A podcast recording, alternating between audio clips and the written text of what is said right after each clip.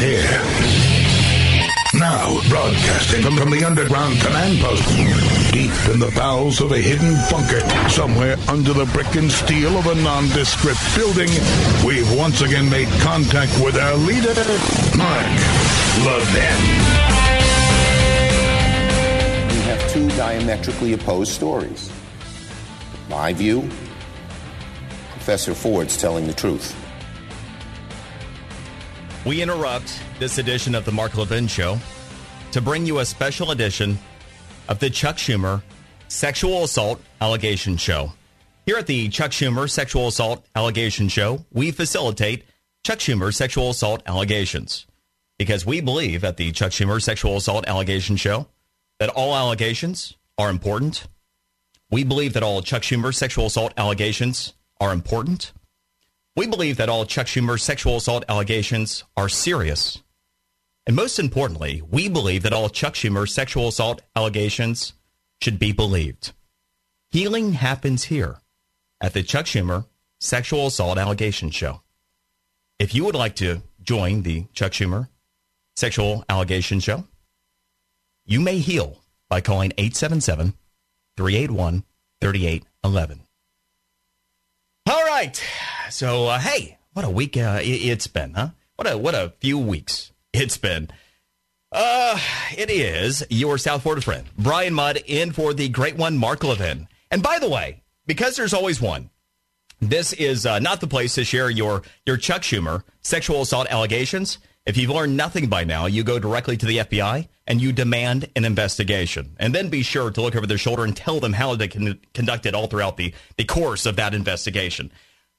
But the, the absurdity of this situation is that Chuck Schumer, the last time I uh, was joining you, a couple Tuesdays ago, had made that statement earlier in the day. Before we even had the hearing last Thursday. Well, I believe her. And that's what this really was all about. That's what this all really was all about. Not Brett Kavanaugh, not about the Supreme Court, not about Christine Ford. It's about what kind of country we're going to be, what kind of country uh, this would end up representing in a world in which someone as distinguished, as incredible, and you know otherwise clean as Brett Kavanaugh, if he could be taken down the highest levels of justice, we're all screwed the moment that somebody comes out of left field with an allegation. I actually shared a, a very personal story with you, and I received stories from across the country, and I believe I responded to uh, to all of you who who shared those stories about extortion, about threats, about people that had done bad things to you. And here's the the good news and the bad news. The good news and the bad news of this situation is that we're not screwed in this country. The bad news is we're two votes away today from being screwed in this country. So it's a big time wake up call and a reminder. A reminder about several things. For example, it's a reminder right now that if you are in Chicago and you're a Cubs fan and you're a leftist, wow, it must suck to be you right now. It must really suck to be you. In fact, if I were you, I wouldn't even show up to vote. What's the point? What's the point? You know? Just saying.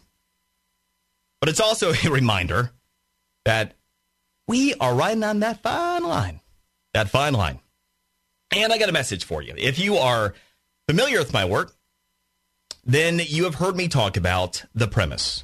And the premise is what I operate off of. I will never embrace a false one. And if you build anything on a false premise, anything built upon it is indeed itself going to fail. For example, when you are Chuck Schumer and you say, hey, hey, you know what? I believe her. You have no evidence, you have no testimony, you have nothing. Yeah, believe her. That's a false premise. And guess what? You lose. But we all do. So that's the, the first and most important thing. The second is that there are two sides to stories and one side of facts. Now, here are the facts. And it's something that drove me crazy, crazy, crazy, crazy. Last Thursday. And bless her heart, Susan Collins, who delivered a speech. And among the things I never imagined that I would be saying at any point today, one that, oh my God, Chuck Grassley, he's got some juice left. Who knew? Got a spry, a little spunky. And Susan Collins, Susan Collins this afternoon delivered the most remarkable speech I've ever heard a senator deliver. What the heck happened here? I got a got a lot of interesting a lot of interesting things going on. But in the context that there are two sides to stories and one side of facts. Last Thursday, you had so many people, including the aforementioned Susan Collins, who's unbelievable today, who said that, you know what, she was really credible, really credible, Christine Ford. You know, really believable. And, uh, you know, so was Brett Kavanaugh. How many times did you hear that from people? Yeah, you know, they both were. No, they were not. No, they were not. It couldn't be, right? Somebody was lying. Somebody was committing perjury. Someone testifying last Thursday was really, really committing an act of evil.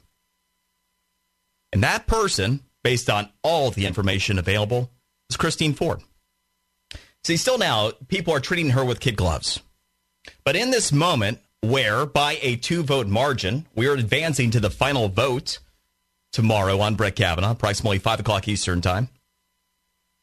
It's also important that Christine Ford saying that she is 100% certain that Brett Kavanaugh sexually assaulted her, that she is not allowed to just right off into the sunset as though she never made those claims. Now, there's not going to be any accountability. There's no way in the world that the, the Senate Judiciary Committee is going to pursue her for perjury. They should. They should. There should be a full investigation of her.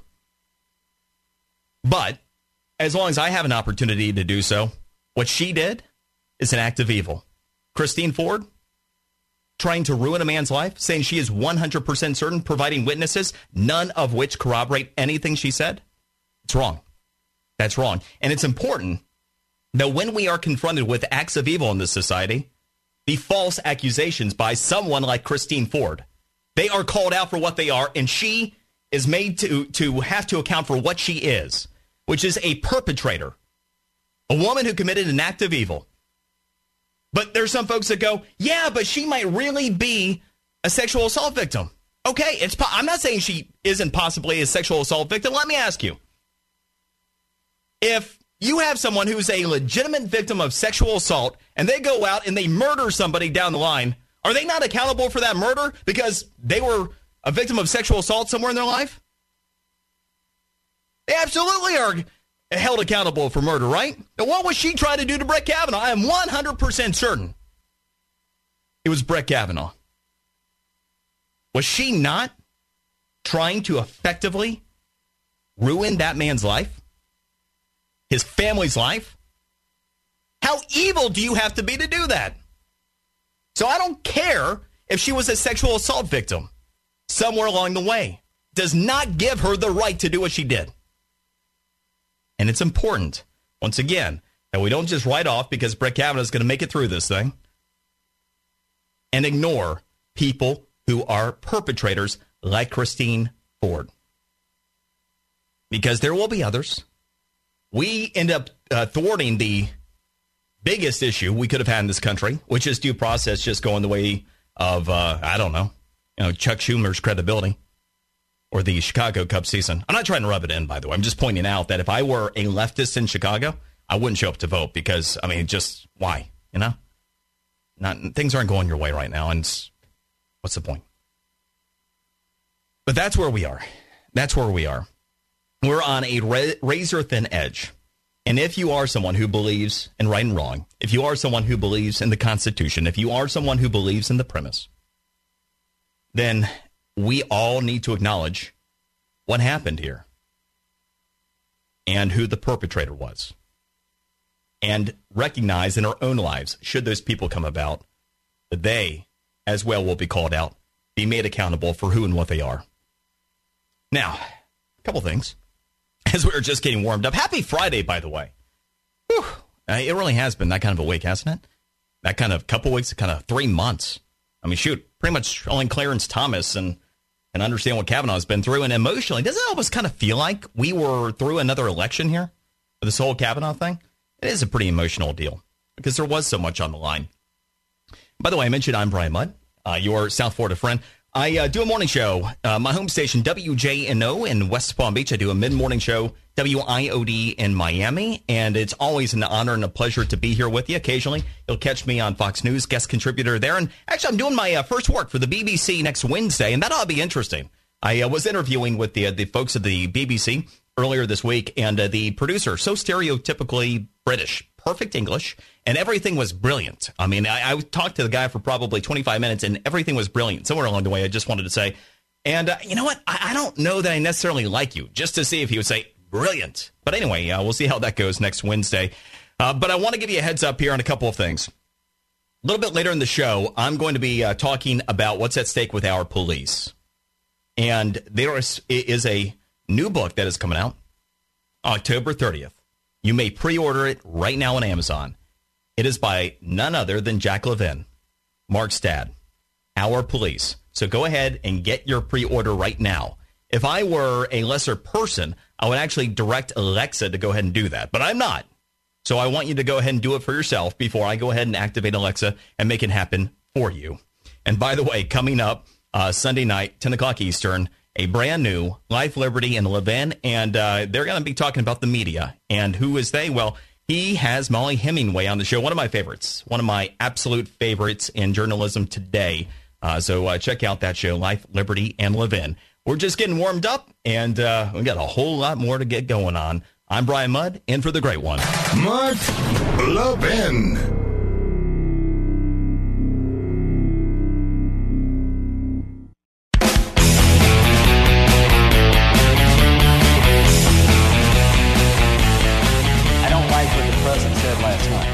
I'm the first person to say, I want to hear from Dr. Ford. I thought she was handled respectfully.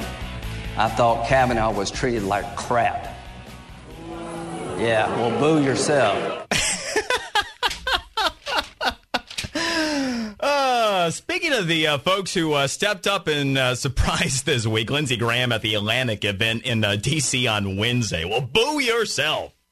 After it's funny because here you had Cory Booker, aka Spartacus, and and he told us he was having his Spartacus moment, and then Lindsey Graham like actually was Spartacus at the hearing. And he's continued. It's kind of like Lindsey Graham's like the Grinch in a different sense. You know, the Grinch's heart grew three t- three times that day. Let's say that uh, Lindsey Graham's intestinal fortitude grew three times over the past three months, I believe. And so he's become a new hero in this entire process. Rock solid Lindsey Graham, something else that I don't think many of us necessarily thought would be the case. Couple things. I am very much based on information, uh, the arguments, the information that I provide you, my opinions, all based on information. And one of the things I've been tracking from the word go, the day after Brett Kavanaugh was nominated to the United States Supreme Court, Gallup has always tracked on Supreme Court nominees. And you, you may be yay, boo, whatever about Gallup. But regardless of what you think of their polling, it's instructive because if they do it every single day ongoing, you can use a baseline to get a temperature check, temperature check of public opinion on any given issue. In this case, our views of Brett Kavanaugh. And what was interesting, in the very first polling done on Brett Kavanaugh after his nomination by President Trump, we had 4% more Americans say that he should be confirmed than not. Okay, so that's the baseline. That's where we started. Now, after we had the first hearing, and we had 20 senators on the Senate Judiciary Committee and Spartacus do what they did, coming out of that, 4% more Americans thought that Brett Kavanaugh should be confirmed than not. In other words, despite the fact that a couple months went by, despite the fact that they uh, you know, whipped out Spartacus on them. It didn't change public opinion at all. Not at all. Now, it was interesting because, as consistent as that was, we did see with Christine Ford's allegations a bit of a shift. As of Thursday morning, not yesterday, but a week ago, the morning of the hearing, we did see public sentiment, according to Gallup, shift into negative territory on Brett Kavanaugh. We saw public sentiment shift to 3% more people believing that he should not be confirmed than should be. Again, prior to the testimony. All right? That's after everything that the media and the politicians did to Brett Kavanaugh. Where are we today? Well, that's kind of interesting. By a 46 to 45 margin, Americans believe that Brett Kavanaugh should be confirmed. Now, there are two lessons to be learned in this entire process on this information. The first is public opinion, despite all of the emotions, all of the emotions, the all the nonsense from Spartacus to Christine Ford to gang raping, whatever. Public opinion only shifted by 7%. 7% top to bottom. That's it in terms of the opinion. Think about that. Now, what's instructive inside of that 7%, we bounce back to pretty much where this country is. One of the things I find fascinating is when we actually do have representatives in this country that represent us.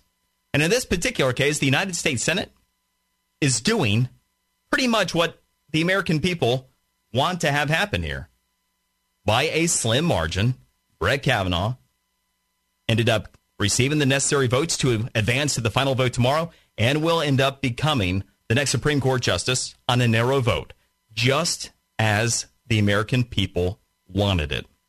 So that part, I think, is psychographically interesting. The next facet of this conversation is where to focus your energy. Because how many people are really persuadable politically? One of the most common questions I ever receive has to do with persuading people politically. How do you do it? The easiest way is to tell you how not to do it. Who is it that you are most likely to engage politically? Probably the loudest people in your life that oppose you, right? How does that work out for you? And let me ask you for the angry leftist that you argue politics with, you ever get anywhere? Or you just get angry? Do you think they're one of the folks that's part of that 7% that was ever persuadable in the first place? Now, I know we wish that we could change their minds, especially if they're in our lives, in our universe. But people have to be open minded first. And coming up next, I'm going to talk about that and how to be persuasive and who can be persuaded and how not to bang your head against the wall and just become really unhappy. I am Brian Mudd, and for the great one, Mark Levin. You wake up in the morning feeling sluggish and have to drag yourself through your day? Do you feel bloated, tired, and out of shape? Eating healthy is a habit, but most of us don't really know exactly what we should be eating, right? How much we should be eating, and how to properly prepare it. This is why I drink Field of Greens every morning before I start my day. Just one scoop of Field of Greens has a full serving of real, USDA certified organic fruits and vegetables. Helps boost your immunity using antioxidants, prebiotics, and probiotics. Now, this is real food, not some fake supplement lab powder. Just read the nutrition facts panel on the side. Go to brickhouselevin.com and get 15% off your first order with the offer code LEVIN. Now, you know you're not going to start cooking fresh fruits and vegetables, so let's not pretend. Just get one full cup of fruits and one full cup of vegetables every day with Field of Greens. Go to brickhouselevin.com, brickhouse, L E V I N.com, offer code LEVIN. The Mark Levin Show, where we create the talking points. Call in now, 877 381 3811. Mr. President, I will vote to confirm Judge Kavanaugh. And boom goes the dynamite. It was that moment. Susan Collins throwing down the hammer. Who knew? Who knew? By the way, boom goes the dynamite. One of my two all-time favorite YouTube uh, picks. So, you, I mean, this is a must. If you've never done Boom Goes the Dynamite, uh, this is mandatory viewing for your entertainment purposes. Go to YouTube at your next available opportunity and uh, check out Boom Goes the Dynamite. Uh, the only other one that's even in competition with that one would be uh, Flea Market Montgomery. And uh, you, Rich, you with me? Y- yes, no? Okay, okay, good, good. Just making sure. Just make because I know eh, a little bit of a, a, generational thing here. I mean, we are talking they're probably like 13 years old, but uh, yeah, flea market Montgomery, you know, it's mini mall, living rooms, bedrooms, dinettes. Oh yeah, You know, you can find it at the market. Know, the saddest thing about Flea Market Montgomery is that it uh, it went down during the recession. That was that was maybe one of the saddest moments during the entire Great Recession. Anyway, uh, now in this great economy, we can have new flea market Montgomerys, and they'll be uh, they'll be bigger, they'll be beautiful. Uh, they will have uh, doors in the in the walls. I just. Uh, by the way, I am Brian Mudd, in for the great one, Mark Levin, and get to some of your calls here in just a moment. By the way, the the phone lines are not to be confused with the the Chuck Schumer sexual assault allegation line, which also has been known to have the exact same phone number. So just uh, please do not share your Chuck Schumer sexual assault allegations on the Mark Levin show. Just take those straight to the FBI, please. Now, um, right before the break, mentioned persuading people, how to persuade somebody politically. Uh, over the course of my career, it is the single most common question I have received. And the easiest way to tell you how to persuade someone is to tell you who you shouldn't be attempting to persuade. People are closed minded. If somebody is genuinely not open to information, odds are you're not going to get anywhere. And that's the problem. Most people, and this is true of conservatives too, by the way, it's, it's not like this is unique to liberals. There are a lot of closed minded conservatives too. But you've got to be open to new information. And you need to identify who those people are in your life. You know, I mentioned the Kavanaugh polling from Gallup that start to finish, everything that's happened over the past three months, everything, public sentiment on Brett Kavanaugh only shifted by seven points the entire time. That's it. In other words, at most, 7% of this country was even persuadable on Brett Kavanaugh. So, what does that tell you? You just go to the average person and that opposes your thought process and expect to get somewhere? Somewhere? No. It, it, all you're doing is banging your head against the wall and you're going to make yourself unhappy. So if you want to be persuasive, the first thing, find the right people. People are open to information, not the loudest people who will fight with you politically. And the next thing is credibility. One of the biggest mistakes that people make is by lacking it. Because once you give up your credibility, why is anybody going to listen to you? So for that reason, operate with facts operate with information. If you just operate with opinions independent of the facts and the information, somebody who is otherwise open to that information, they're just going to view you as someone who is highly political, trying to communicate uh, your your emotion rather than principle. Uh, because typically, what you'll find for those that are truly persuadable uh, is that they are analytical and that they genuinely are inquisitive and looking for more information. And by the way, this surprises a lot of people, but I find that commonly they're the millennials for a number of reasons. And it starts with the economy. A lot of folks have given up on the millennial generation, which, by the way, the youngest millennials are I closing in on being legal to drink. The youngest ones, right? The oldest ones like 35, 36 now. And I have not blamed them right along because when was it that they came of age? They came of age in the Great Recession, right? So here they went through the education establishment. They were fed a, a bill of whatever the education establishment feeds them. And then they come out and the economy's terrible. And they weren't able to get an opportunity. And so it made sense to them. Yeah, you know what? Capitalism, this economy doesn't work. We need change. You know, Obama probably made sense because, hey, that was what our teachers told us, and here we are, and things are working.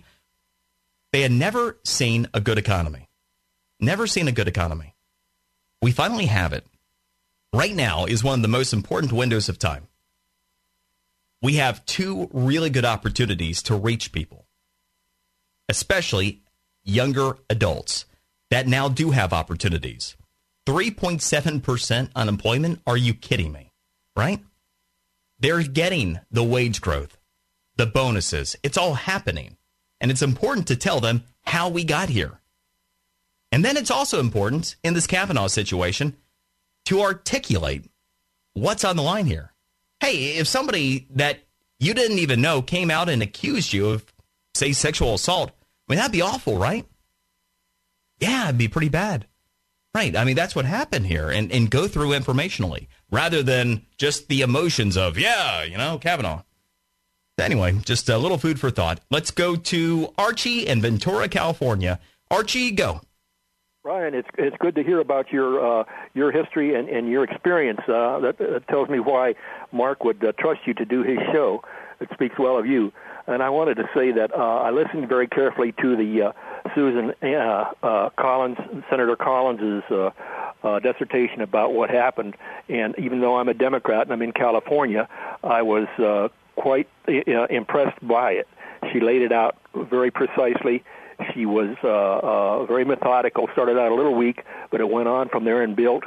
She was diligent, and she showed her diligence all of the time. She spent getting uh, coming to her uh, conclusions, all the interviews she did, and all all the meetings she went to. And so I found it very edifying and uh, informative. And uh, her stock went up 100% with me. I couldn't agree more. I was frankly shocked at just how detailed, top to bottom, on every single consideration that's part of this process. I mean, she was unbelievable. And point by point by point, from the nomination process, pointing out how many organizations were going to oppose, regardless of who the nominee was, that one of the organizations hadn't even filled in the name and they put out that they were opposing the nominee mentioned uh, that even senators got out ahead. One of them even got out ahead of the name being announced when they were saying that they were opposed, all the way through, point by point by point, why Christine Ford was not credible in terms of her allegations, even though she did mention that she believed that ultimately she was likely a sexual assault victim. No evidence whatsoever that it was Brett Kavanaugh. And her, I, she could have been the top attorney in the country, the way that she laid out the details as she found them. It was about 50 minutes, 50, 55 minutes, her speech. And I would say that it is a must view if you missed it. Uh, it is definitely worth catching the entire thing. It, was captivating. And again, I have never heard a, a senator deliver a better speech. Not ever. I didn't agree with absolutely everything she said, but it was principled, it was detailed, it was well thought out, and almost everything there was inarguable. I just absolutely remarkable. Susan Collins. Boom goes the dynamite. Let's go to Jim. Jim in Charlotte. Welcome to the show. Hey, Brian, thanks. Uh, I just wanted to uh, pretty much echo what the last caller said about uh, my respect and admiration for Senator Collins. I mean, it's increased by 100 fold after listening to her on the Senate floor. About 10 minutes into that, I knew her vote was going to be a yay. And I'm trying. I was thinking, I was driving down the road that, you know, the only other thing bigger than what Susan Collins did uh, today was when the 20th Maine under Joshua Chamberlain protected the left flank of the Union Army at Gettysburg on Little Round Top, thus preserving the Union. So I really admire her, and I'm glad she did what she did. Well, that's a pretty big moment uh, in history, and I, I, agree that this is one for the history books as well. By the way, uh, how are the folks in uh, in North Carolina doing? You guys uh, making it back? Oh yeah, yeah. The skeeters are kind of uh, rampant and big, but uh, uh, as soon as the cold weather gets in down here, I think uh, I think they should be like diminishing a little bit. How the folks over in Wilmington? Uh, well, I'm over in Charlotte, but uh, when I was in the Marine Corps, I was stationed over that area, and they, over in they're Jackson, recovering yeah. pretty good. They're recovering pretty good, but Jacksonville, yep. uh, Beulaville, those areas, all the water has receded in some of those areas. So uh, I talked to a friend over there. Everything's everything's getting back, hopefully, slowly but surely, back to normal. Yeah, appreciate your service. Thank you for listening and uh, sharing your thoughts as well. May God bless you and all the folks there. Uh, lived in Wilmington for a very short time, and when saw what was going on and heard that it was an island, uh, pretty unimaginable. Uh, so glad that uh, folks starting to get it back together after the hurricane in, in North Carolina. All right, uh, let's go to Jake. Jake's in California. Welcome to the show. Hi. Hey, uh, yeah, I was I was agreeing with your point about looking up Susan Ford, and as far as her allegations are concerned, but I had a little different take on it. Not so much to go after her, but to uh, go after anybody in the future that might think that they can put people up to putting up false allegations and not have to pay a price. Correct. I think that's the single most important thing, and the reason why I'm not willing to just give a pass, even though Kavanaugh is going to clear this thing, because he's always going to have this stain that he's going to have to deal with. There's a certain percentage of the population that's not insignificant that is going to believe the allegation regardless. And it's not okay to perjure yourself. These are principles. And again, you know, if we're going to deal with the rule of law, if we're going to deal with the premise, that should be addressed. And we know because of politics, we're not going to see the Senate Judiciary Committee pursue her for perjury, uh, conduct the investigation that would be necessary to travel down that path. But it doesn't mean that it should go unchecked. What she did was absolutely wrong because, uh, again, when you say you, I'm 100% certain that Brett Kavanaugh sexually assaulted me, and you have none of your uh, none of your witness uh, none of the witnesses, period, that corroborate any of that information. I mean, that's a problem. That's not acceptable in this country. Uh, appreciate you uh, you listening and, and, checking in. Coming up, uh, we'll continue the conversation and also share some of my final thoughts on Brett Kavanaugh in this situation as we get ready for the vote. Uh, now under a day away, it'll be approximately five o'clock Eastern time tomorrow. Because uh, once again, this whole process has been much bigger than Brett Kavanaugh on the Supreme Court. It's become about all of us. We'll talk about it next. I'm Brian Mudd, in for the great one. Mark Levin.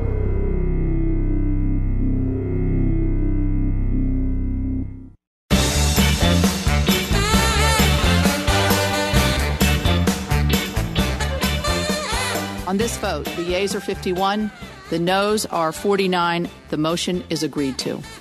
And there it is. And uh, hey, it's Brian Mudd in for Mark Levin. Happy Friday. I hope uh, you have had a, a wonderful day and are getting set for an amazing weekend. It certainly has been an emotional time. And no doubt uh, we're going to have must see uh, TV going on about 5 o'clock Eastern Time tomorrow as the final vote uh, should take place approximately around that period of time. But at this point, given that Susan Collins made her speech, made it clear that she is going to be voting uh, to confirm Brett Kavanaugh. And then shortly after that, Joe Manchin, Democrat, West Virginia, who is a Republican in waiting at this point. I mean, it's uh, uh, it seems like it's inevitable at, at this point that Manchin is going to go ahead and make the move, maybe after the election. Uh, but he is uh, he said that he is also on board. So uh, it, it absolutely appears that there are the votes. And in fact, something that interesting that developed out of Alaska. Lisa Murkowski voted no. Republican Lisa Murkowski voted no. She did not want to end debate. And again, if debate did not end today, basically Kavanaugh would have been dead. That would have been it right there. Uh, the procedural vote today, absolutely critical. So with her voting no, uh, you know, she has come under heat from her constituents on the right. And what's interesting uh, when you take a look at that in context is the way it's they've been going about it. Not screaming, not protesting, not people that are chasing her down in elevators, but there have been a lot of folks that have been lighting up her office uh, with phone calls, letting them know how concerned they are. There have been uh, some pretty good pieces put out, including one by the Wall Street Journal that was amazing, pointing out that, hey, you know, if Lisa Murkowski were to have it her way here, the Ninth Circuit Court of Appeals would be kind of the final say if you end up having basically this split court and you had significant decisions that would impact Alaskans. The Ninth Circuit rulings, ultimately, if uh, there weren't a, a decisive decision at the Supreme Court, that would stand for all Alaskans. Seems like Lisa might now actually be reconsidering. Uh, let's take a look at the most likely outcome here.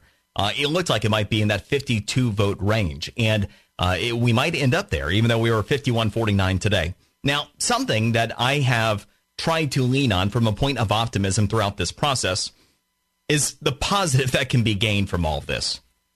How many people knew how many folks were on the Senate Judiciary Committee until the past couple of weeks? I haven't known many. I mean, even you, an astute listener, somebody who cares and is engaged, did you know that there were 21 members? Well, I mean, okay, so 20 in Spartacus. But did you know how many members of the Senate Judiciary Committee there were? We learned that, right? I mean, it's one small detail. But for many folks, because we don't teach civics in school, this has been an opportunity. And Kavanaugh in particular, uh, that, that man, what he has been through, and, and having a backbone of steel to see this thing through. Holy cow. Incredible person. Definitely a role model, a role model that we can all point to.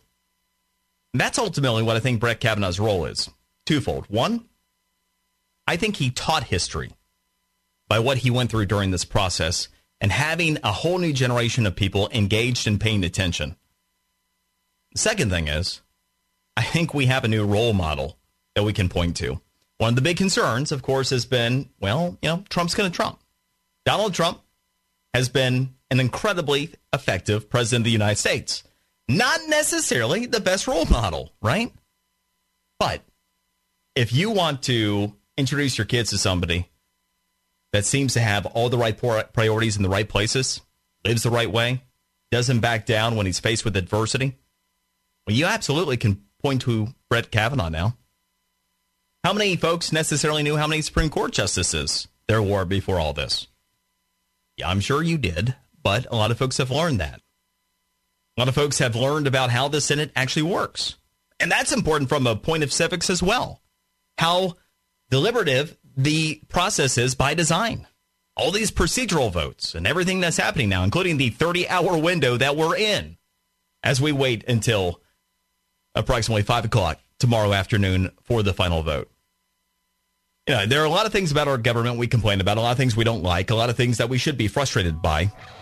But there are always opportunities. And we're in one of those moments, one of those historical moments that we can look back on. And this could be an opportunity for a generation to learn what they never would have learned and have an opportunity in a time of adversity with leadership to point to somebody who does it the right way and doesn't back down. I'm Brian Mudd. We'll be right back. I'm in for the great one, Mark Levin.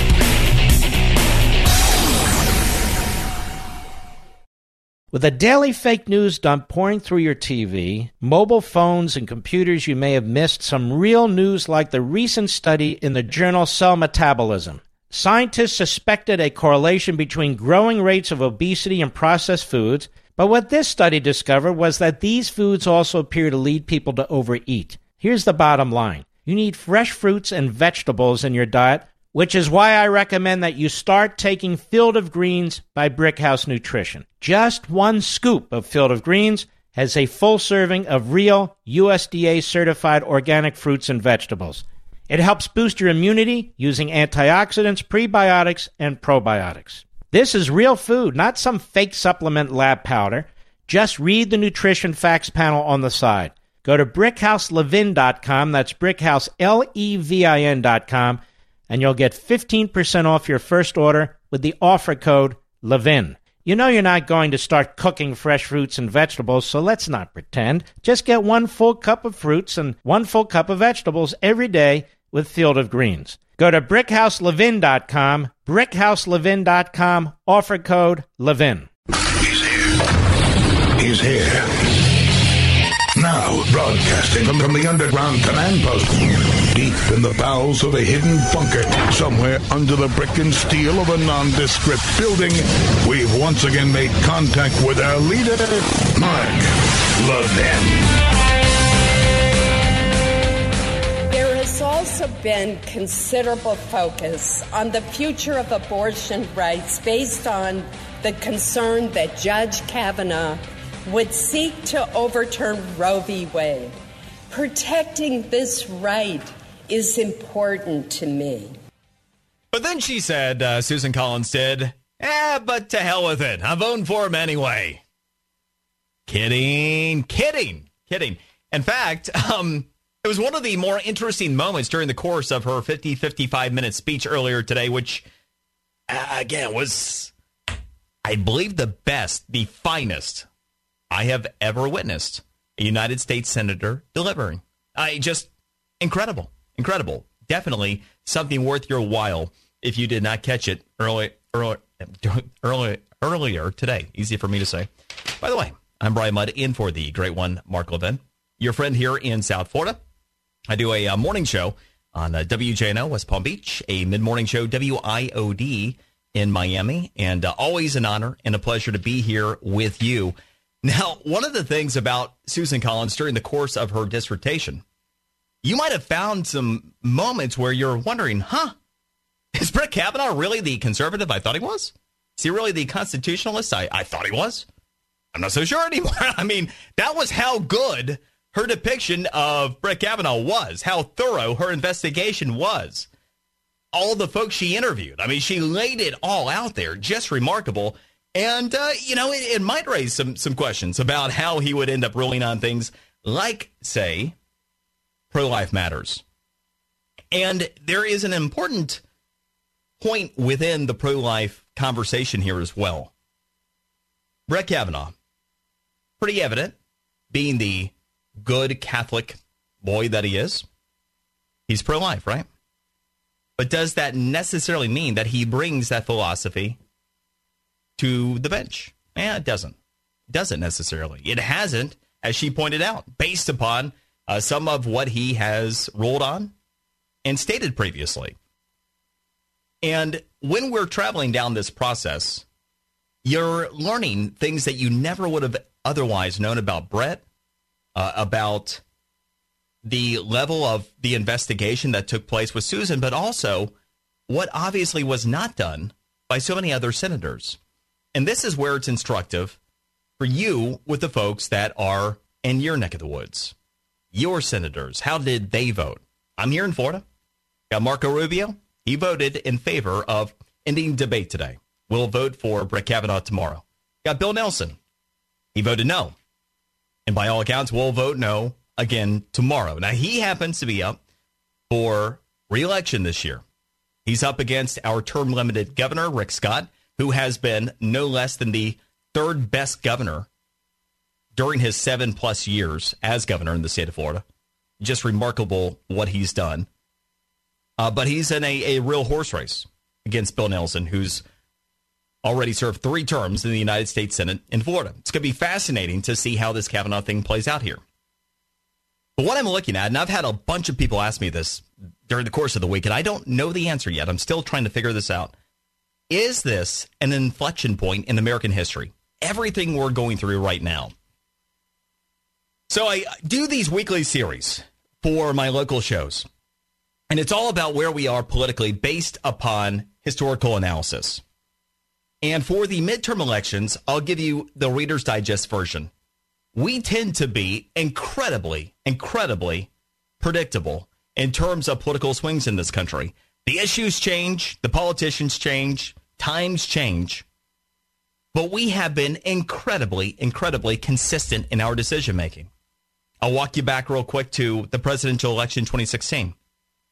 I've done this for years, for years, uh, going back to the 2000 cycle, but it, it was most notable in 2016 when I was able to effectively and accurately depict Donald Trump winning the presidency based upon the Electoral College. And the way I was able to do it was based upon historical trends.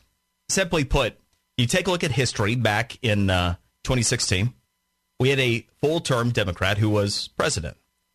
There has still, to this point in American history, never been a full term Democrat who was succeeded by an elected Democrat.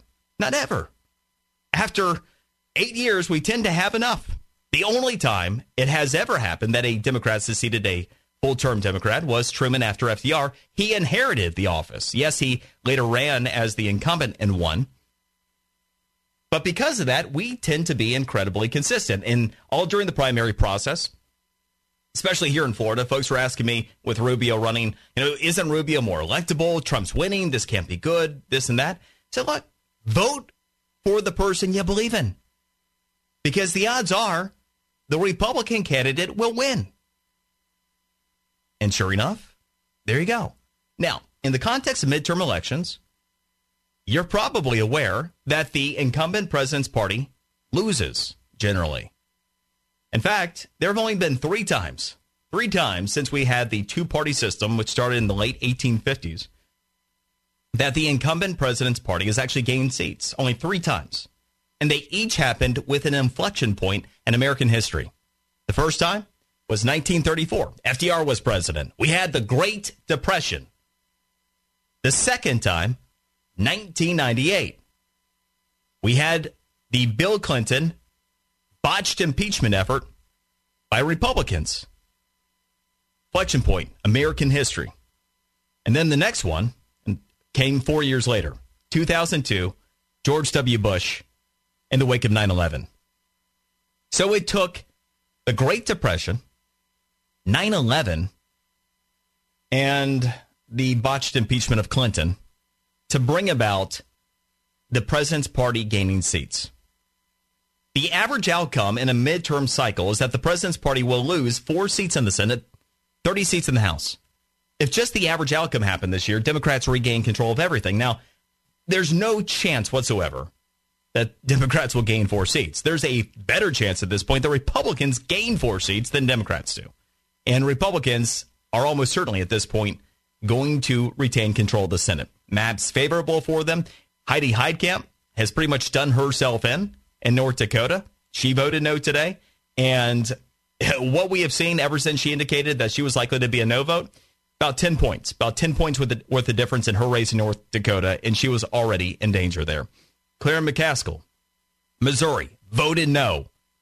She already was trailing slightly in the polls, likely to end up being a big time issue for her. And then Joe Donnelly in Indiana, same deal, voted no. These are all big Trump states. Then you did have Joe Manchin in West Virginia that voted yes. Joe Manchin, by the way, is almost certainly going to be reelected. I'm back of this. Again, when I've been taking a look informationally at how much this vote meant in those particular states, an average of about 10 points. Yay or nay, because those are pro Trump, pro Kavanaugh states. So the Senate almost certainly going to stay.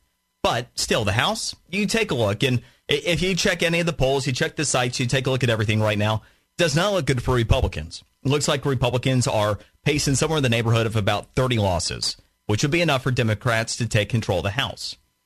But I continually have people say that they just don't see that happening. They don't see it happening. They don't see it happening. And my question is, and this is what I'm working on, because again, I base everything off of information. Are we at an inflection point in American history? Is this number four? Is Donald Trump as a catalyst, just him being the disruptor as president of the United States? Then this Kavanaugh situation. Is that analogous to what we went through in any of those other examples? Not the Great Depression, not after 9 11. But if you're looking for a comp, you absolutely could point to 1998, right? There are so many similarities right now. Booming economy. That's what's going on right now. In fact, our unemployment rate is much lower than it was in 1998. And you have the president, well, he's not as popular as Bill Clinton. But then again, he actually isn't specifically the issue here, except that they've made him the issue, right? We've had the Mueller investigation. We've had the Get Trump effort since before he even took office. That would certainly, though it hasn't risen to the level of impeachment yet, because Democrats are not in control of the House, that could be analogous. You throw Kavanaugh in the mix, maybe that is too. So this is all something that I'm working on right now. Is there a chance that Republicans really might gain in Congress this year? Is this that moment in time, that inflection point in American history where things are different? Historically, 92% chance that Democrats win more seats than not this year. But there's an 8% chance that they don't for a reason. Are we in that window? We'll continue that conversation coming up next. I'm Brian Mudd, in for the great one. Mark Levin.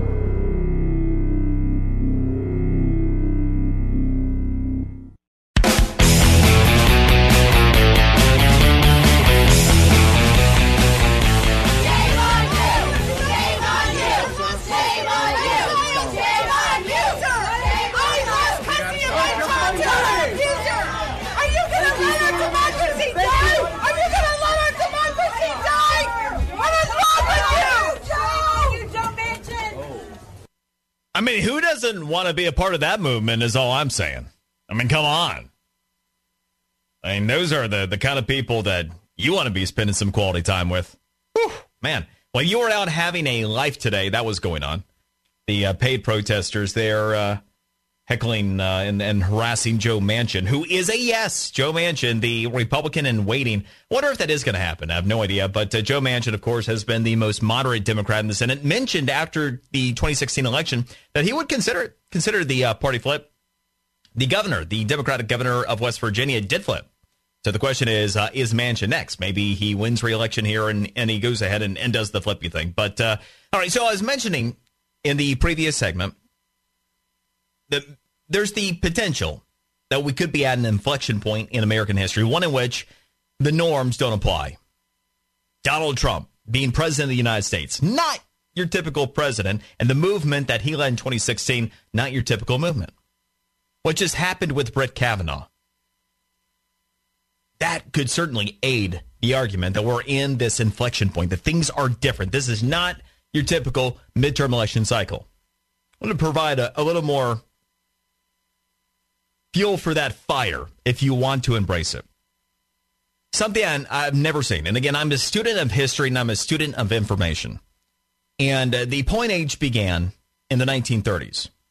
So we have information about what we've been interested in, what we've been into for midterm elections since the late 1930s. All right. Never once, not ever, has the most important issue to the average voter been the United States Supreme Court. It's come up really high in presidential elections. It was the number three issue on election day. Number three issue on election day 2016. But it's number one. Number one right now. According to uh, the Pew Research Center, 76% of Americans say that the Supreme Court will be on their mind when they go to vote. However, they're impassioned to vote. Now, we are still just over a month away from Election Day. People are fickle, things can change. Kavanaugh gets confirmed tomorrow. Maybe the level of priority comes down because it's been taken off the table. I guess we can see. Or maybe people are still that motivated by it because, hey, we could have other Supreme Court justices that come up here over the next couple of years, right? That remains to be seen. But we are seeing right now and some of the internal data that's available, what's driving us that's different than ever before. You have the Supreme Court I mentioned, and then it goes to healthcare. Okay, so after that, eh, which, by the way, does that change the dynamic at all? So we're in this window of time that is different. And anytime that politics, that people are different, the outcomes absolutely have the potential to be too. So as we are now just over a month away from election day, you take a look at how many elections are out there that could have the outcomes changed by 7%. 7%. And that is the potential for what could happen if there were a red wave that came out of this. Right now, if you had 7% that moved because of President Trump, because of the economy, because of the progress we're made, because they are tired of what's going on in this country, because of backlash about Brett Kavanaugh. You go, why 7%? In the first hour, I mentioned that in this entire Kavanaugh process, entire process from the day after he was nominated until today, 7% movement top to bottom in terms of public opinion on whether or not we should confirm Brett Kavanaugh. That that is really what we're looking at here. Those are the people that are persuadable. But 7% encompasses a bunch of elections across this country. Usually voter enthusiasm is exaggerated because only 64% of eligible adults are even registered to vote in the first place. And when you take a midterm elections, well, I mean, typically you have around 40% that actually show up to vote. So we do tend to often bake a bit too much into voter enthusiasm, this and that. But it absolutely has the potential in this type of an environment to make the difference, which is why it's absolutely critical. You want to make a difference, you get your butt out there and you vote. But you find those 7%. You use this potential inflection point in American history and you get out there and you try to make a difference because we do have a different landscape. It's not all there in the polling and, and the top level numbers that are discussed yet, but it has the potential to be. And we're a little more than a month away. So that is what you're in store for. You get out there and make a difference if you're inclined. Unlike those angry people that were uh, paid and, and shouting at Joe Manchin, it's going to win any hearts and minds. At least I don't think it's going to win any hearts and minds. There is this window of opportunity, a moment in time, potential inflection point, issues that matter more that never mattered before in midterm election cycles. So, what are you going to do with it? And uh, by the way, want to give you a heads up on something that uh, you definitely, definitely should go ahead and hit on your DVR if you don't already have it. Life, Liberty, and Levin. 10 Eastern, Fox News Channel, Sunday night. Going to talk about the media and one of my all time faves, best in uh, the business, my opinion, Mollie Hemingway from The Federalist is going to be one of the guests on the show. Life, Liberty, Levin, Sunday night, 10 o'clock Eastern, Fox News Channel. All right, coming up, we're going to continue this conversation, get some of your thoughts as well. Is this an inflection point? I'm Brian Mudd, and for the great one, Mark Levin.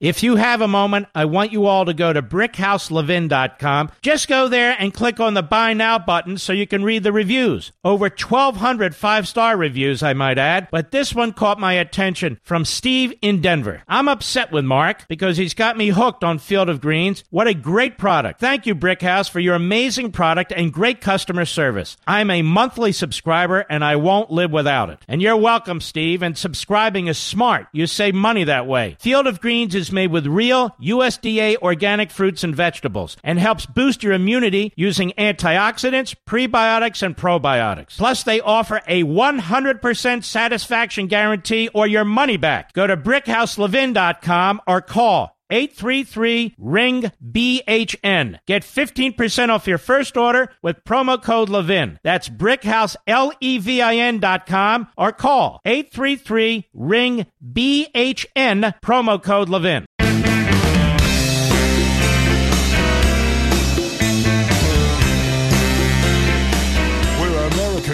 To defend liberty and defeat tyranny. Call the Mark Levin Show now at 877 381 3811. I met with Judge Kavanaugh for more than two hours in my office. I listened carefully to the testimony at the committee hearings. I spoke with people who knew him personally, such as Condoleezza Rice and many others. Don't let the uh, approach and lack of enthusiasm in her voice fool you. Susan Collins had her finest moment. In fact, and I'm still shocked by it, the finest moment I think any United States senator has had, at least that I have witnessed. Uh, still almost beyond belief. Uh, if you did not catch Susan Collins, her speech earlier today, it is definitely a must uh, listen and watch. So uh, take it in for sure. Uh, she really ended up uh, laying it down. And uh, want to get some of your thoughts. Let's go to Nettie in Anchorage, Alaska. And uh, Nettie, I understand that uh, you're you're a little higher on Lindsey than on Susan at this point.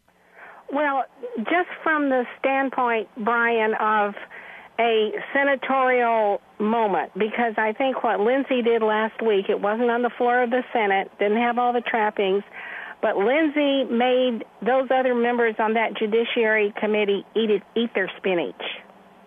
Okay. He told them exactly what they needed to hear. I don't think they paid any attention to it.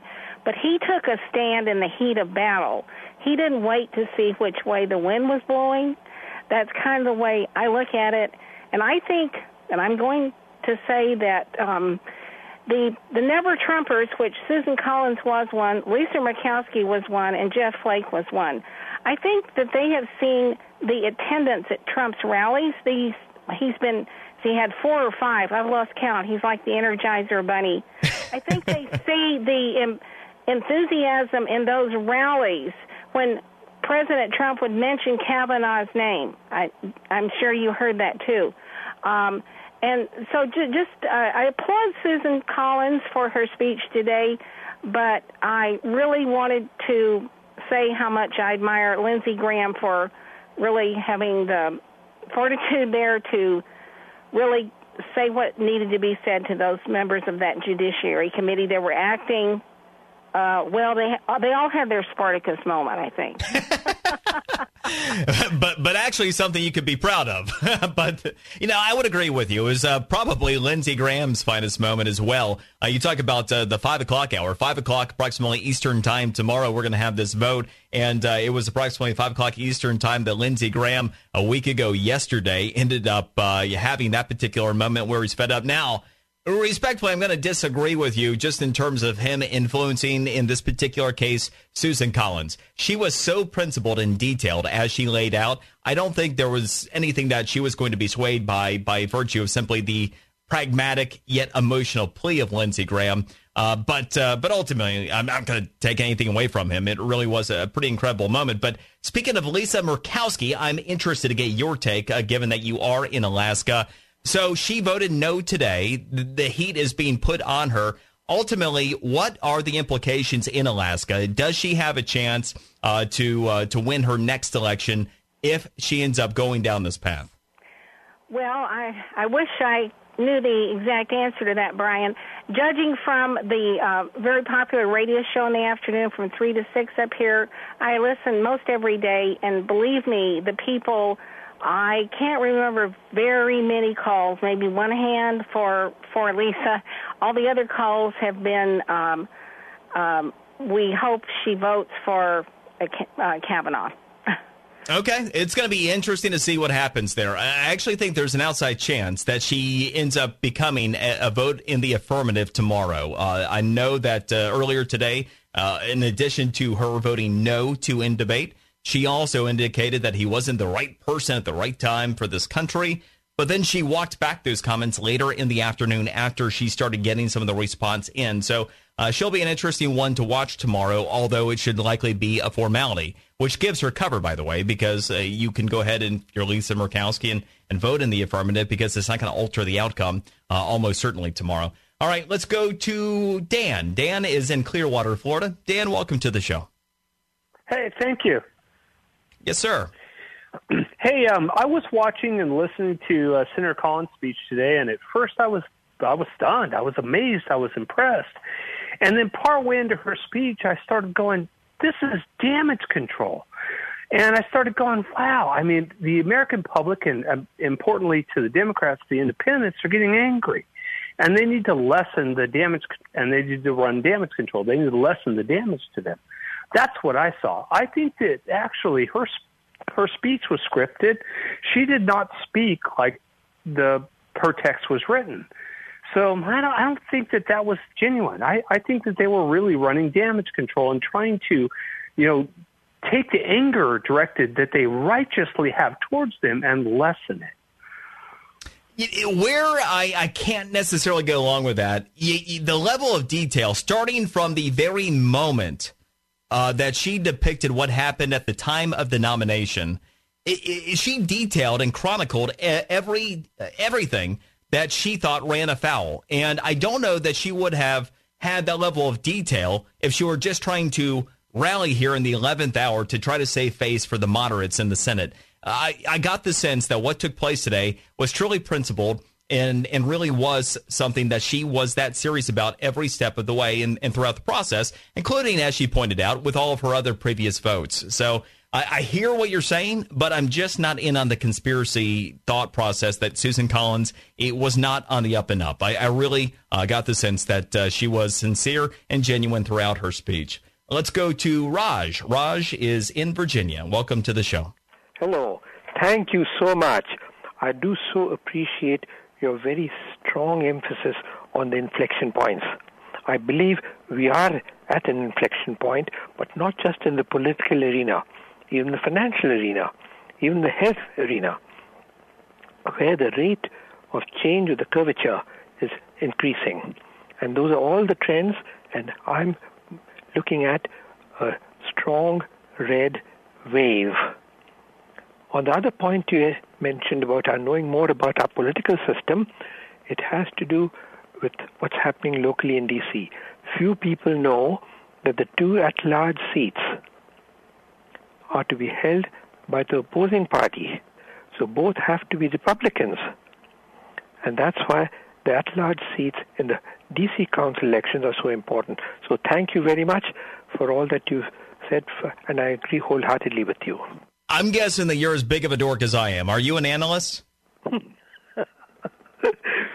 I have been an engineer all my life. Okay, I had a feeling that it was somebody who was uh, of a, a similar type of thought process. Anyway, I am not an engineer though, not by a long shot. I can't even change a tire effectively. Just ask my dad about that one. Uh, it was that, that was one of the moments where I, my background is in financial analysis and, and business outside of radio. I've been doing this for 21 years. Love what I do. Uh, but, uh, but yeah, I kind of worked parallel paths that way. And uh, what I ended, ended up doing is taking financial analytics and various different algorithms and, and formulas and figuring out that, hey, if we have history, we have information, we can do a lot of different things uh, in, in life with them. Uh, beyond just uh, financial markets, for example. So, anyway, good stuff. Appreciate it, Raj.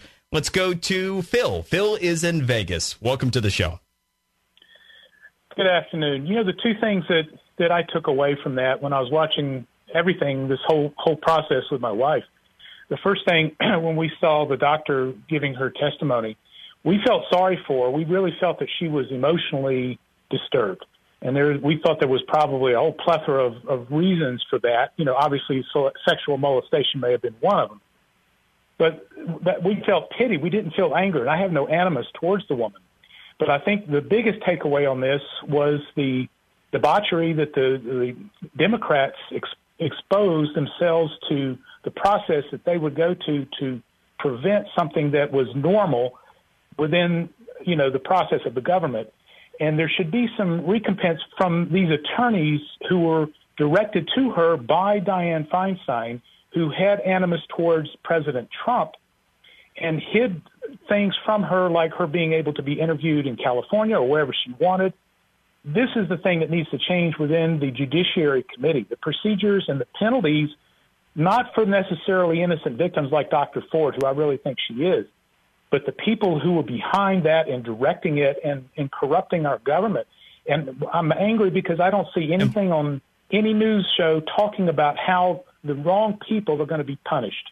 I'm going That's to agree with. I'll agree with 75% of your point here. I, I do want to uh, ask you specifically. You, you say that uh, you're not angry at, at Christine Ford here.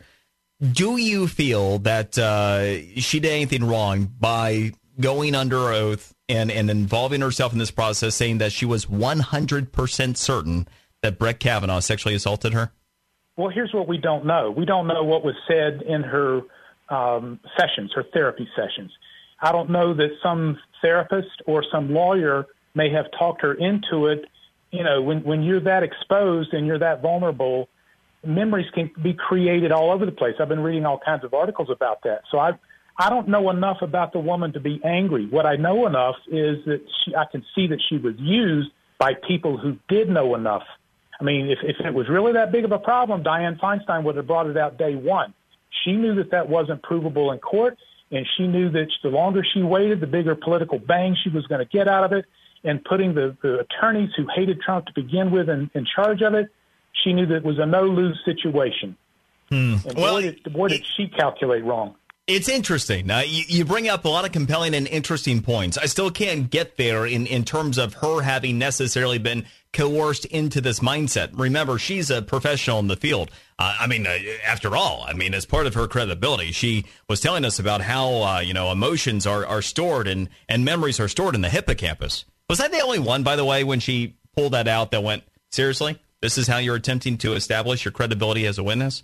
it was one of those moments to where it's like, okay, you see what part of her tactic is here. Uh, but but anyway, um, you know, I, I still feel she's accountable. You, you go under oath you're, you're, involved in this process. You say you're 100% certain. You provide all of these witnesses. And the thing that's odd, too, if she was going to end up being coerced by, you know, some uh, psychologist that uh, these are the memories that you really had, where would she have received all those names that she provided as the witnesses? I mean, that's difficult for somebody who is a third party that wouldn't have been involved uh, in uh, that process to, to instill in her. I, I just can't quite get there, but otherwise, very compelling and uh, interesting thought. All right, uh, I am Brian Mudd in for the great one. Mark Levin.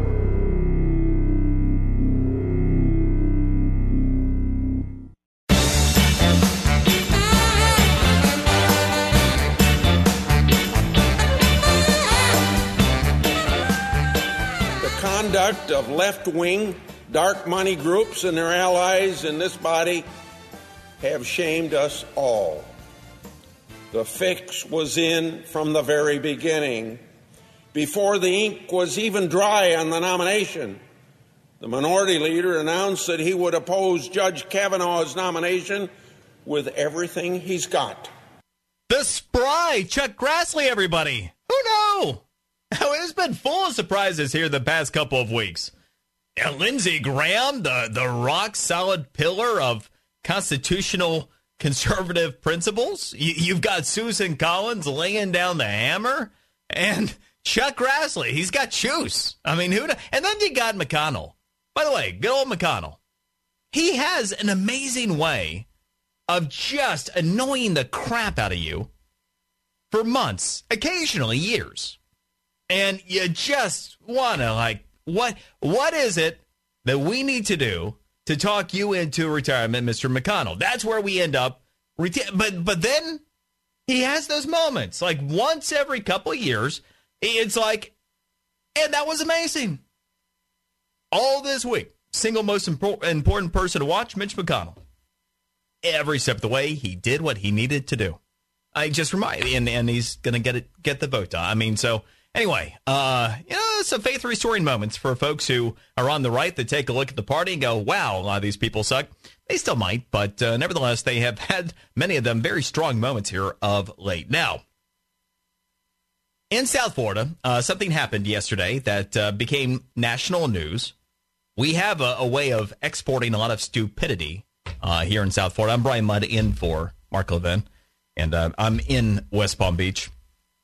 Now, this happened in Boca, which is the uh, city that is furthest south in Palm Beach County yesterday, and the Palm Beach Post was covering this. And as soon as they did, wow, this crowd, as they put it, of retirees in Boca, which, by the way, if it was 50 people, 50, that's being generous. But anyway, speaking to a crowd of retirees in Boca Raton, John Paul Stevens, Thursday, said that High Court nominee Judge Brett M. Kavanaugh, who Stevens once lauded in one of his books, does not belong on the Supreme Court. Stevens, a lifelong Republican who is known for falling on the liberal side of judicial rulings, gee, you think? You think? Praise Kavanaugh in one of his rulings in one of his books, blah, blah, blah. Anyway, here's the deal. I do credit the Palm Beach Post, by the way, for at least being somewhat honest by saying that he is known to fall on the liberal side of things. Let me give you an idea. The media sucks in this country, all right? And uh, I don't have to tell you that. But it, it is really easy to informationally and empirically tell you who and what John Paul Stevens is because anytime you can find a Republican, in this case, a lifelong Republican, let me give you an idea about John Paul Stevens, former Supreme Court Justice. He is to the Republican Party what Stephen Breyer is to, to the Republican Party. You go, Stephen Breyer, isn't that a liberal from San Francisco on the court? Yes! Bingo! Stephen Breyer. Know why? Because a uh, handy dandy little check of the Washington University School of Law Supreme Court database went back and compared the voting records of one John Paul Stevens to other Supreme Court justices he served with. Guess who he broke with most commonly? You guessed it, Stephen Breyer. Oh, imagine that. And I can even put a number to it. You ready?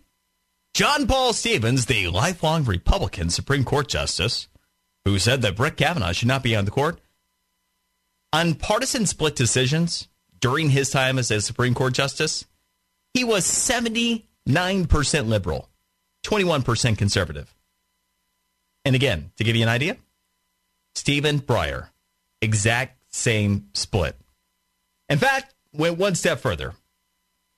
Want to know how liberal John Paul Stevens, who does not believe that Brett Kavanaugh should be on the Supreme Court, how conservative this guy really is? If you compare voting records in the United States Senate right now on partisan splits, there are 40 U.S. senators, 40, that are more conservative that are Democrats than John Paul Stevens was as the Supreme Court justice. I thought that was interesting. You know, two sides to stories, one side to facts, that kind of thing. Numbers are fun. And I wish more people actually did their job. The media. I'm Brian Mudd, in for the great one, Mark Levin.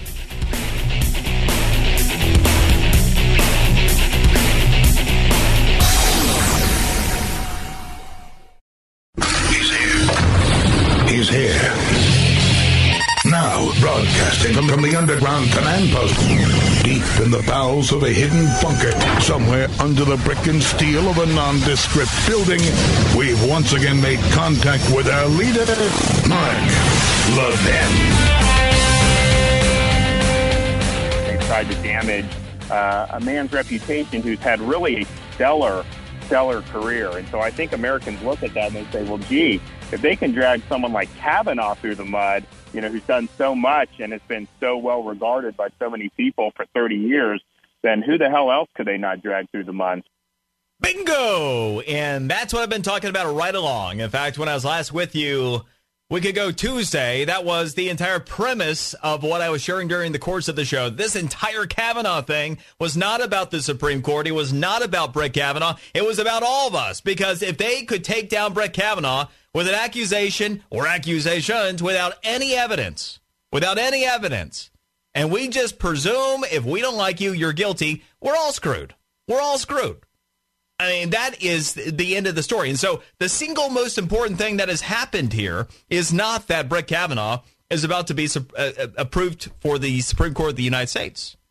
The single most important thing is that the presumption of guilt wasn't accepted here. That was far more important. And again, it's a razor thin margin we're riding on right now. We were that close, that close, two votes today to the presumption of guilt being the new way that we do things here in this country. And could you imagine? Could you imagine how emboldened people would be? Not just towards politicians, but again, if somebody got sideways with you at work, somebody got sideways with your kids at school. I mean, that's what's at stake here. So much more. Hey, it's Brian Mudd. I uh, am your friend here in South Florida. I uh, do a morning show in uh, West Palm Beach, WJNO. I do a mid morning show, WIOD, in Miami, and it is always an honor and a pleasure to be able to uh, pinch it and, and fill in for the great one, Mark Levin. By the way, the audio there that you just heard, that was Ron DeSantis, Republican gubernatorial candidate, and uh, my buddy from Fox News Radio, Eben Brown, one of the best in the business, caught up with uh, Ron earlier today and, and sent me that clip. It is uh, about so much more, as Ron correctly pointed out. There's something else involving Ron DeSantis, and this is something that played out around the state yesterday, but it's something that is a bigger issue for everybody. For everybody. Mark's dad, Jack Levin, got a new book, Our Police.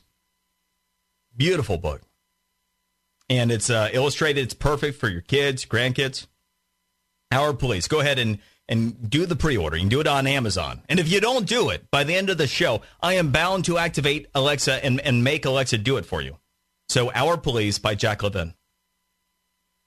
What's going on uh, with the police in this country? And and yeah, I, I, know what happened in Illinois today. And and my my dad always said that there are few people worse than a bad cop, but few people you'll ever find that are better than good cops. And we have hundreds of thousands of good cops every day that go to work that make it happen and that have to deal with the crap that is thrown their way by our media and by so many that want to use them for political purposes. And you, you think about it. We go to work every day and we think about, oh, we got to deal with the boss. Oh, we got this meeting. Those are our big problems.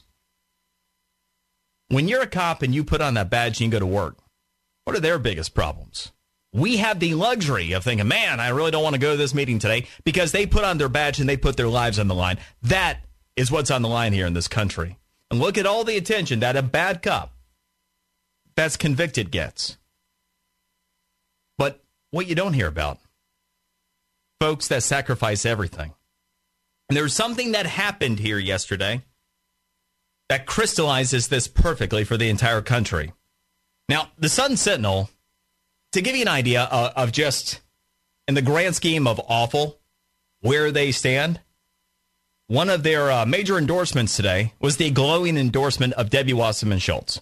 So, on the grand scheme of, of, of sucking, they are all the way there. Okay? They're the people that hold the bag, that, that make the case for Debbie Wasserman Schultz. So, it is the consider the source thing, but I, I want to illustrate some points here. This is an excerpt from an article yesterday. Police union endorses Republican Ron DeSantis for governor four years after endorsing Democrat. All right? Little excerpt from the story. A major union for police officers, the Florida Police Benevolent Association, is endorsing Republican Ron DeSantis for governor. Four years ago, the Florida PBA endorsed the Democratic nominee for governor, Charlie Crist. Anyway, a lot of people, Charlie Crist. Charlie Crist uh, literally has been everything politically in, in our state, if you're not familiar. He currently is a Democrat that is uh, serving out of the St. Pete area. But uh, anyway, once upon a time, uh, he actually was a Republican governor in, in Florida. Rubio ran him out of the party. That's what happened. Anyway, um, continuing. In Wednesday's endorsement of DeSantis, the PBA president said DeSantis would be the kind of governor – who would stand up for what he asserted are unfair efforts to malign police. Quote, the men and women of law enforcement want to tell Floridians that Ron DeSantis has our backs. That's why I'm proud to announce that we have his back, said the Florida PBA president. In his endorsement of DeSantis, he asserted that police have been treated unfairly in recent years. It's another quote from the president of the Florida Police Benevolent Association. As we've seen in the past few years, police have been scrutinized for doing their job and kicked to the curb by special interest groups, media, and politicians, which have resulted in the rise of law enforcement officers being killed or assaulted in the line of duty, he said. And the my blood boil, boils here, but the the whatever you want to refer to this poser that pretends to be an objective journalist that wrote this garbage for the Sun Sentinel, he ended the article with this. He didn't offer examples of how scrutiny of police has resulted in police being killed or assaulted. I had to calm myself down. My morning show yesterday, I think at one point I was actually yelling. I had a mother said there are children in the car. But you know what? This is that big of a deal. Because if we don't have good cops, what happens in this country? It's game over. It's game over. And part of what made me so upset, I noticed what was going on. Not long after the whole Kaepernick thing broke, I was taking a look and, and I was tracking violence towards police officers. Remember, before the whole Kaepernick thing, even you had the Dallas Cowboys and they wanted to honor you know, the, the cops that were murdered, the NFL wouldn't let them and all that. And I started being more aware of what was happening to police officers in this country. And I noticed that there had been escalating violence. And I actually started a weekly series that I do here in South Florida that tracks the violence against police officers. And here you have someone posing as a journalist who has the audacity to say he didn't offer examples of how scrutiny of police has resulted in police being killed or assaulted. well, I got it for you. You might suck at what you do, might not do any homework, might not want to because it would disprove the nonsense narrative that you advanced. But here's what's real. In the story, remember, this is the Florida Police Benevolent Association. Ain't about politics, is it? They endorsed the Democrat four years ago for governor. They're endorsing Ron DeSantis, the Republican, this year. So obviously, it's because it matters more now, right? Now, let me fill in the blanks here.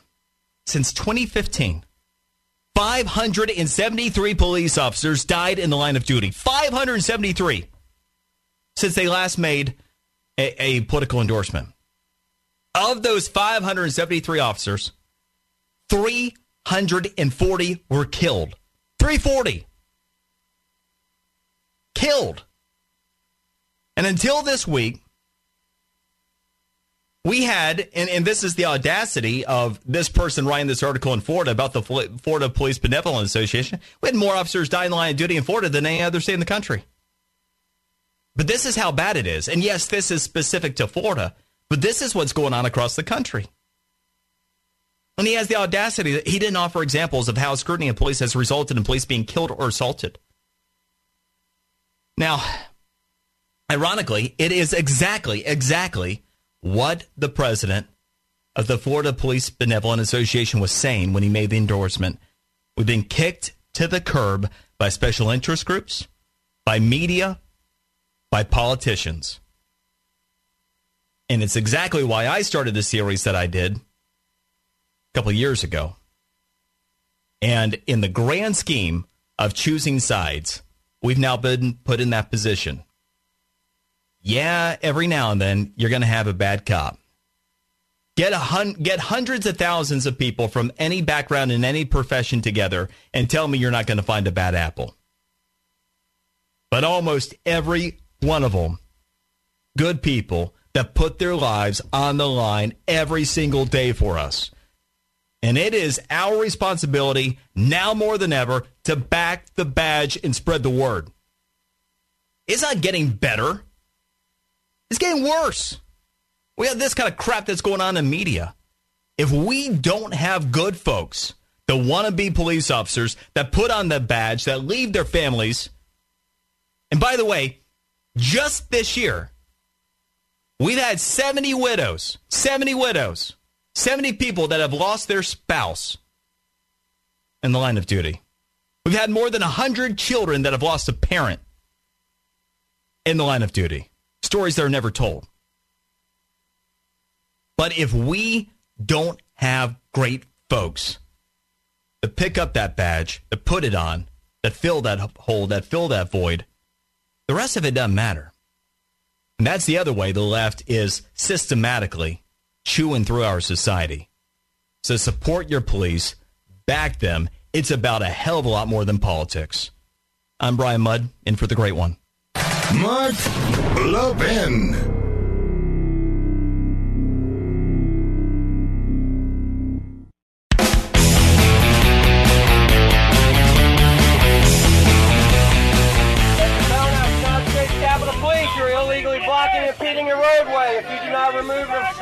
Yourself from the roadway, you will be placed under arrest. This is your third and final warning.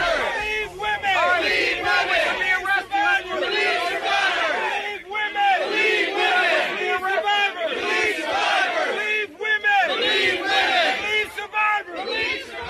Oh, yeah. By the way, that's just some of what police have to deal with. Just talking about the importance of supporting our police because of what goes on out there. That's the kind of crap they were dealing with today in the Capitol as you had the, the protesters. I mean, and again, from a political movement standpoint, who doesn't want to be part of that? That's what I leave ideology uh, by the wayside for a moment. One of the things I've never been able to get my brain around how, especially young people, go, yeah, those people make a lot of sense. You know what I should be doing? I should be part of that. Now, let's be real for a moment. A lot of the, those folks in DC are, are pros. They're paid. These are folks who don't have lives. The rest of us, we go to work, we have lives and, and we, uh, you know, go about our business later in the day and go, oh, okay, that's what the losers are up to today. Yes, those are what the losers were up to today. The losers that go out there and they get paid, and in many cases, they end up getting paid more if they are willing to get arrested. So, yes, they, they, they are those people. But nevertheless, just in terms of winning hearts and minds, uh, it's fascinating. Now, last uh, segment was talking about police, talking about law enforcement, and we've had obviously this immigration debate that's gone on forever and uh, seemingly no resolution in sight. But the other um, aspect of that conversation that often is overlooked refugees. And I have long had my focus on refugees for a couple reasons. One is principle, and the other, the implications of refugees. Now, a lot was made, though it wasn't big in the news cycle because obviously we know what the news cycle has been. But a lot was made that we ended up having the fewest refugees in decades, at least since 1975, according to the State Department. Oh my gosh, we're not importing, you know, even more people uh, into the United States and paying for all that to happen. Uh, according to PBS, at the end of August, only 19,899 refugees had been brought in over the prior 11 months compared to 45,000 that were anticipated. Oh my gosh. And that was a bad thing, right? And then they went on to talk about how we're only anticipating 30,000 being brought in next year. Oh my gosh, that's just terrible. Now, here's what is often not discussed the implications. The implications. When are we going to be compassionate to Americans before we try to be compassionate to the rest of the world? Here's the way this works what you're not told. We as taxpayers pay to bring the refugees into the United States. The average cost tends to be around $14,000 per refugee. And according to the Center for Immigration Studies, the typical immigrant, guess what happens when they get here? Well, they live on government assistance for a minimum of five years. And the average five year cost per refugee, 64370 bucks. Now, you ready to hear how much it costs to relocate a refugee into a safe zone if we get involved? 1057 bucks. So we could actually relocate approximately 64 refugees into safe zones without importing them into the United States. And by the way, 91% of refugees we bring into the United States end up on food stamps, and 68% also end up receiving ongoing welfare, other programs made available. Now, how compassionate is that? Today, we found out that we have the lowest unemployment rate in many decades 3.7%. How is it that we made progress with those that have been long term unemployed, those that had the toughest time, those that were not as educated, that weren't skilled? How have we made improvement in young unemployment? Anybody ever think that maybe cracking down on illegal immigration and not bringing in refugees to compete for entry level work might make a difference? Something that's never discussed. Back on June 7th of last year, I actually made the case for how it could happen. And we have seen over the past year plus exactly that. Is it anywhere near the entire reason? No. But it absolutely is part of the reason. People automatically suggest that we have a responsibility at that kind of cost to import people in to compete against the most vulnerable in our society? If you really cared about the most vulnerable in society, you'd give them the opportunities. That's what Donald Trump has been doing. His policies. Once again, omission is the most pervasive form of bias in the media. Two sides to stories, one side to facts. I'm Brian Mudd, and for the great one, Mark Levin.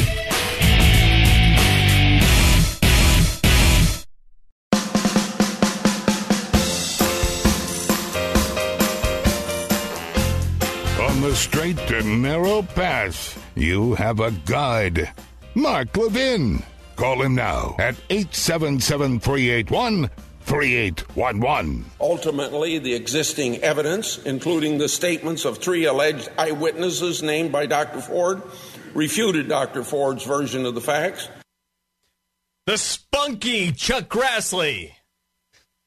He had some juice left. I mean, I can't be the only one who thought during the uh, Ford Kavanaugh hearing eight days ago that uh, the ship had sailed.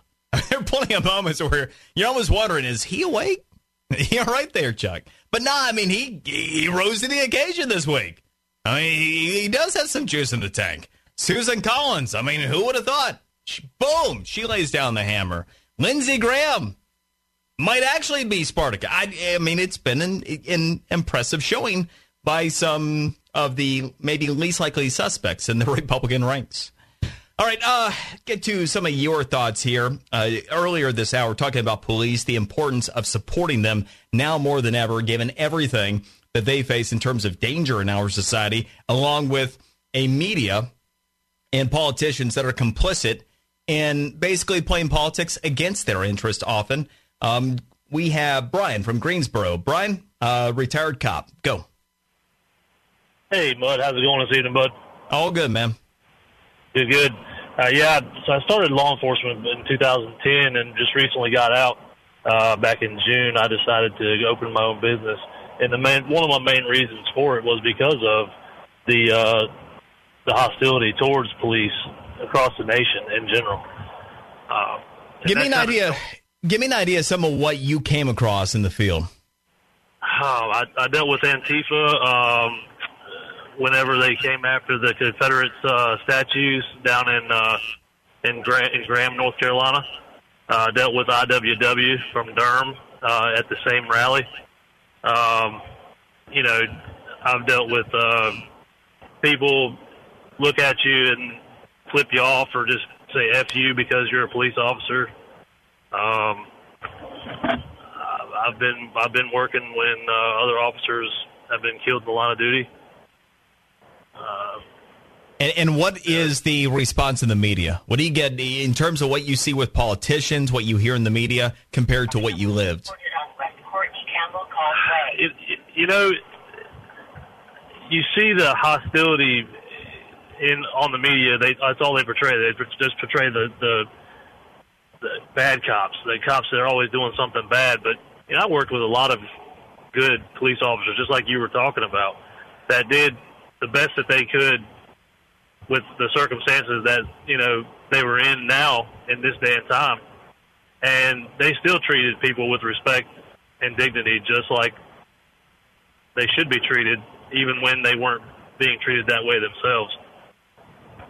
I appreciate it, Brian. I uh, appreciate your service. Sorry that uh, you you end up leaving because of the circumstances. Best wishes to you and your business. Gives you a bit of an idea. He actually reminded me.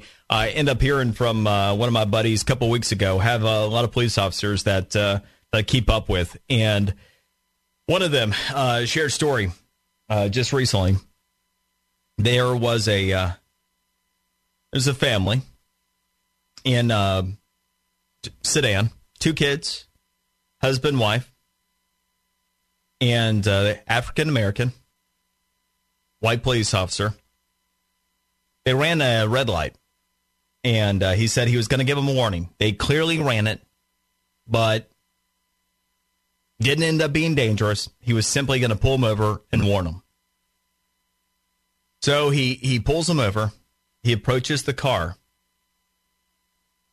and not only is the driver, the father, cussing at him. Kids, which he estimated to be maybe around 10, 11 years old, were flipping him off and cussing at him too. Now, these the stories aren't told. Not politically correct. Stuff like this happens every day, all the time. You have folks that put their lives on the line all the time. National news everywhere. Big deal what happened with the bad cop in Illinois, convicted today. Well, you don't hear the four cops that have been killed in the line of duty over the past week and their families, the widows, kids without fathers. That's what's real. and if not for us, then then who's it going to be? So I say again, every cop is a good one, but out of hundreds of thousands, almost all of them are. And God bless them, because if not for them, where are any of us? Where are any of us?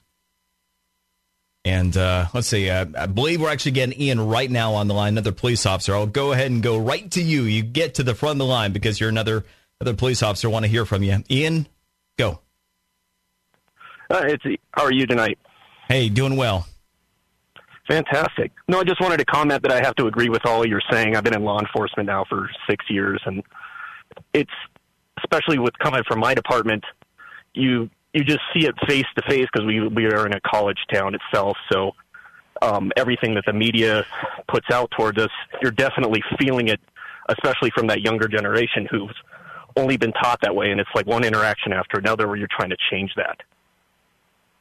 God bless you, man, and uh, the folks who serve with you. Um, you know, they're one thing I'll tell you, and again, I do this series down here in South Florida every week.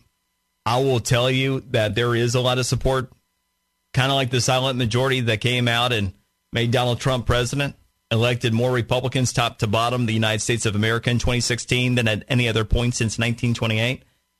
A lot of us out there, a lot of good folks that that really do get it and that do support you. I, I know it just often isn't depicted in the media, and certainly with many politicians. But But uh, stay strong and, and thank you guys for all you do. Uh, certainly is appreciated.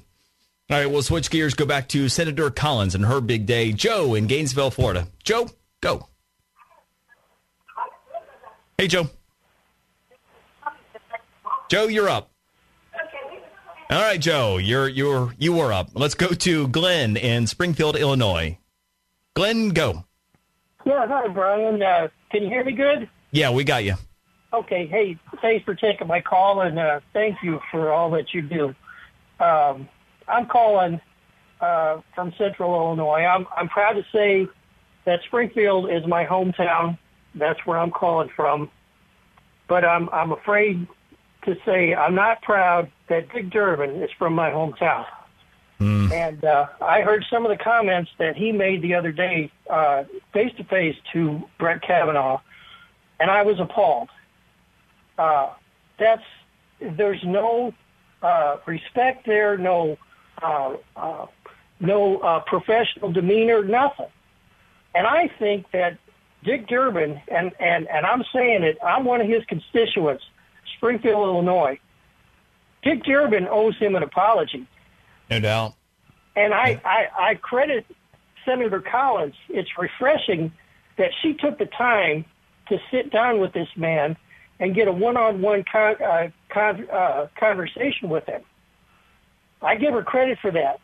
No doubt. Good on, good yeah, on she her. her finest moment, and uh, you're absolutely right about Durbin and all the others. I mean, I mean how many politicians? Uh, we we started with uh, Chuck Schumer today in the Chuck Schumer sexual assault allegation uh, line.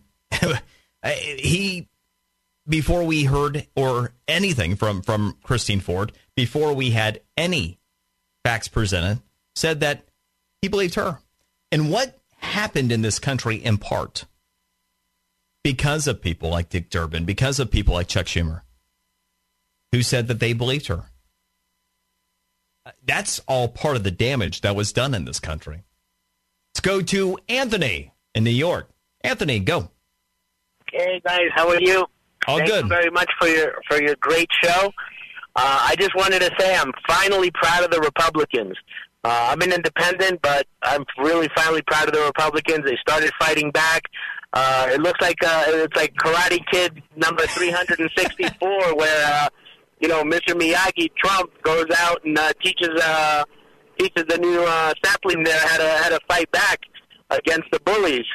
And the Democrats definitely didn't expect this, so they they they got their they got it handed to them. So Huh, I'm you really got proud of them. you got an interesting take here.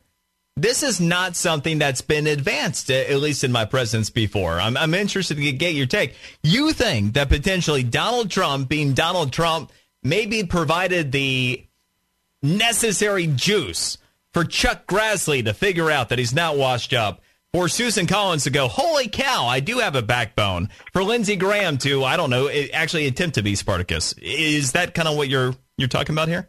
Absolutely, absolutely. Because I mean, if you remember when Trump first came out, every time every time he would say something, everybody everybody would go hide under rocks. And now they're all coming, they're all fighting back, and they're standing up. And I mean, uh, it's amazing. I mean, uh, yes, Lisa Murkowski would kick the kick the beehive, and then turned around and went and stepped in it. But uh, it's okay. She, uh, I hope she, I hope she knows how to say welcome to Walmart once she gets once she gets thrown out of the uh, not elected again. So let's see how let's see how that goes. But as far as the rest of them go, I'm finally proud of them for standing up and doing the right thing. Arguably, Walmart deserves better, but I appreciate that. That's a really, really compelling thought. Um, good, good call, Anthony in New York. There. Let's stay in uh, New York for a moment. Let's go to Frank. Frank's been extremely patient. Uh, Frank, go. Yes, uh, Ryan Mudd. Uh, I would just like to say uh, I uh, support uh, the uh, confirmation of uh, Justice uh, Brett Kavanaugh, but I just want to find out. I, I've been thinking about this the whole entire week. What's wrong with these Democratic senators?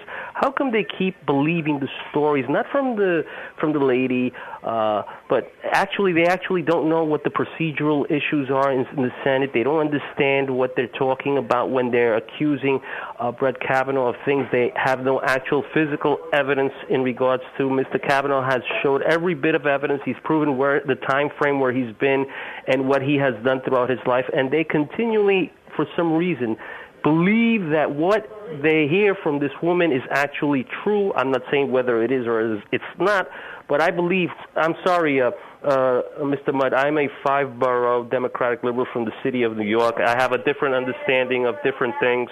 But I, I feel very sad that these Democratic senators in Congress are confused in regards to what they think and feel about Brett Kavanaugh as a whole. I think they should give this guy one last chance, and then we will see if they were right. And if they're wrong, they should actually think about resigning. Interesting. Uh, very interesting call there. Well, and I understand, given your political disposition, why you're inclined to travel down the path of giving them one more chance. My my thought ultimately is uh, a, a, bit more uh, maybe cynical, which is you know it, it's the by any means necessary, and uh, you know politics trumps all, no pun intended. But uh, interesting, uh, especially coming from a Democrat, uh, to hear that on principle you think there comes a point, and we're close to it, to where these people should resign. All right, uh, I am Brian Mudd in for the great one. Mark Levin.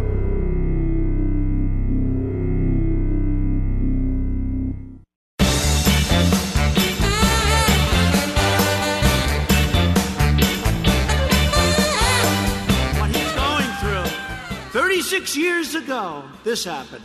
I had one beer, right? I had one beer. Well, do you think it was? Nope, it was one beer. Oh, good. How did you get home? I don't remember. How'd you get there? I don't remember. Where is the place? I don't remember. How many years ago was it? I don't know. I don't know. I don't know. I don't know. What neighborhood was it in? I don't know. Where's the house? I don't know. Upstairs, downstairs, where was it? I don't know. But I had one beer. That's the only thing I remember. Are you not entertained? It's amazing. It's amazing. I mean, I look. It's very real, right? That was, of course, from the uh, rally. Was that one the Mississippi one? I believe Tuesday night, where everybody, oh my gosh, even Susan Collins, who was amazing today, was like, oh my gosh, that was so inappropriate. Was it? Or here's the irony behind it, you know, because Trump is always crazy and out of control, like a genius. What did he say that's not true? Anybody? Think about it anything he said there, while being incredibly entertaining, was any of it not true? Huh. It's a fascinating way of being able to cut through the BS in a purely Trumpian way. And you take a look at where we said. You, you ready for a scorecard here for a moment? Pretty remarkable. People will sit there and mock him when he said, I've done more than anybody has in the first two years or whatever, you know? Oh, yeah, you. No, seriously. Get this. You know how many executive actions Donald Trump has engaged in since he became president? 314. I keep up with this crap too. 314. Yeah. I mean, think about how many days we've had. Supreme Court Justice, Tomorrow, he's going to have his second tax reform. The, the amount of progress he's made, despite the obstacles in front of him, truly remarkable. We have the best economy in a generation. Best economy in the generation. We have the lowest unemployment rate, was uh, 40 some odd years now, 3.7%. I mean, he was mocked. Can't have a 3% growth economy. I mean, it's just not possible anymore. Well, guess what? We're going to have, I was talking with uh, Stephen Moore from Heritage, one of the two economists in this entire country that get it. 97.6% of economists got the Tax Cut and Jobs Act wrong. By the way, Stephen was one of only a couple who didn't. But you, you take a look at the impact of policy and how quickly it has happened. Stephen was telling me yesterday, we're going to get another 4% plus quarter. The quarter we just wrapped up, when you get it, it's going to be over four again. Second consecutive quarter of not three, 4% growth. Donald Trump, mocked.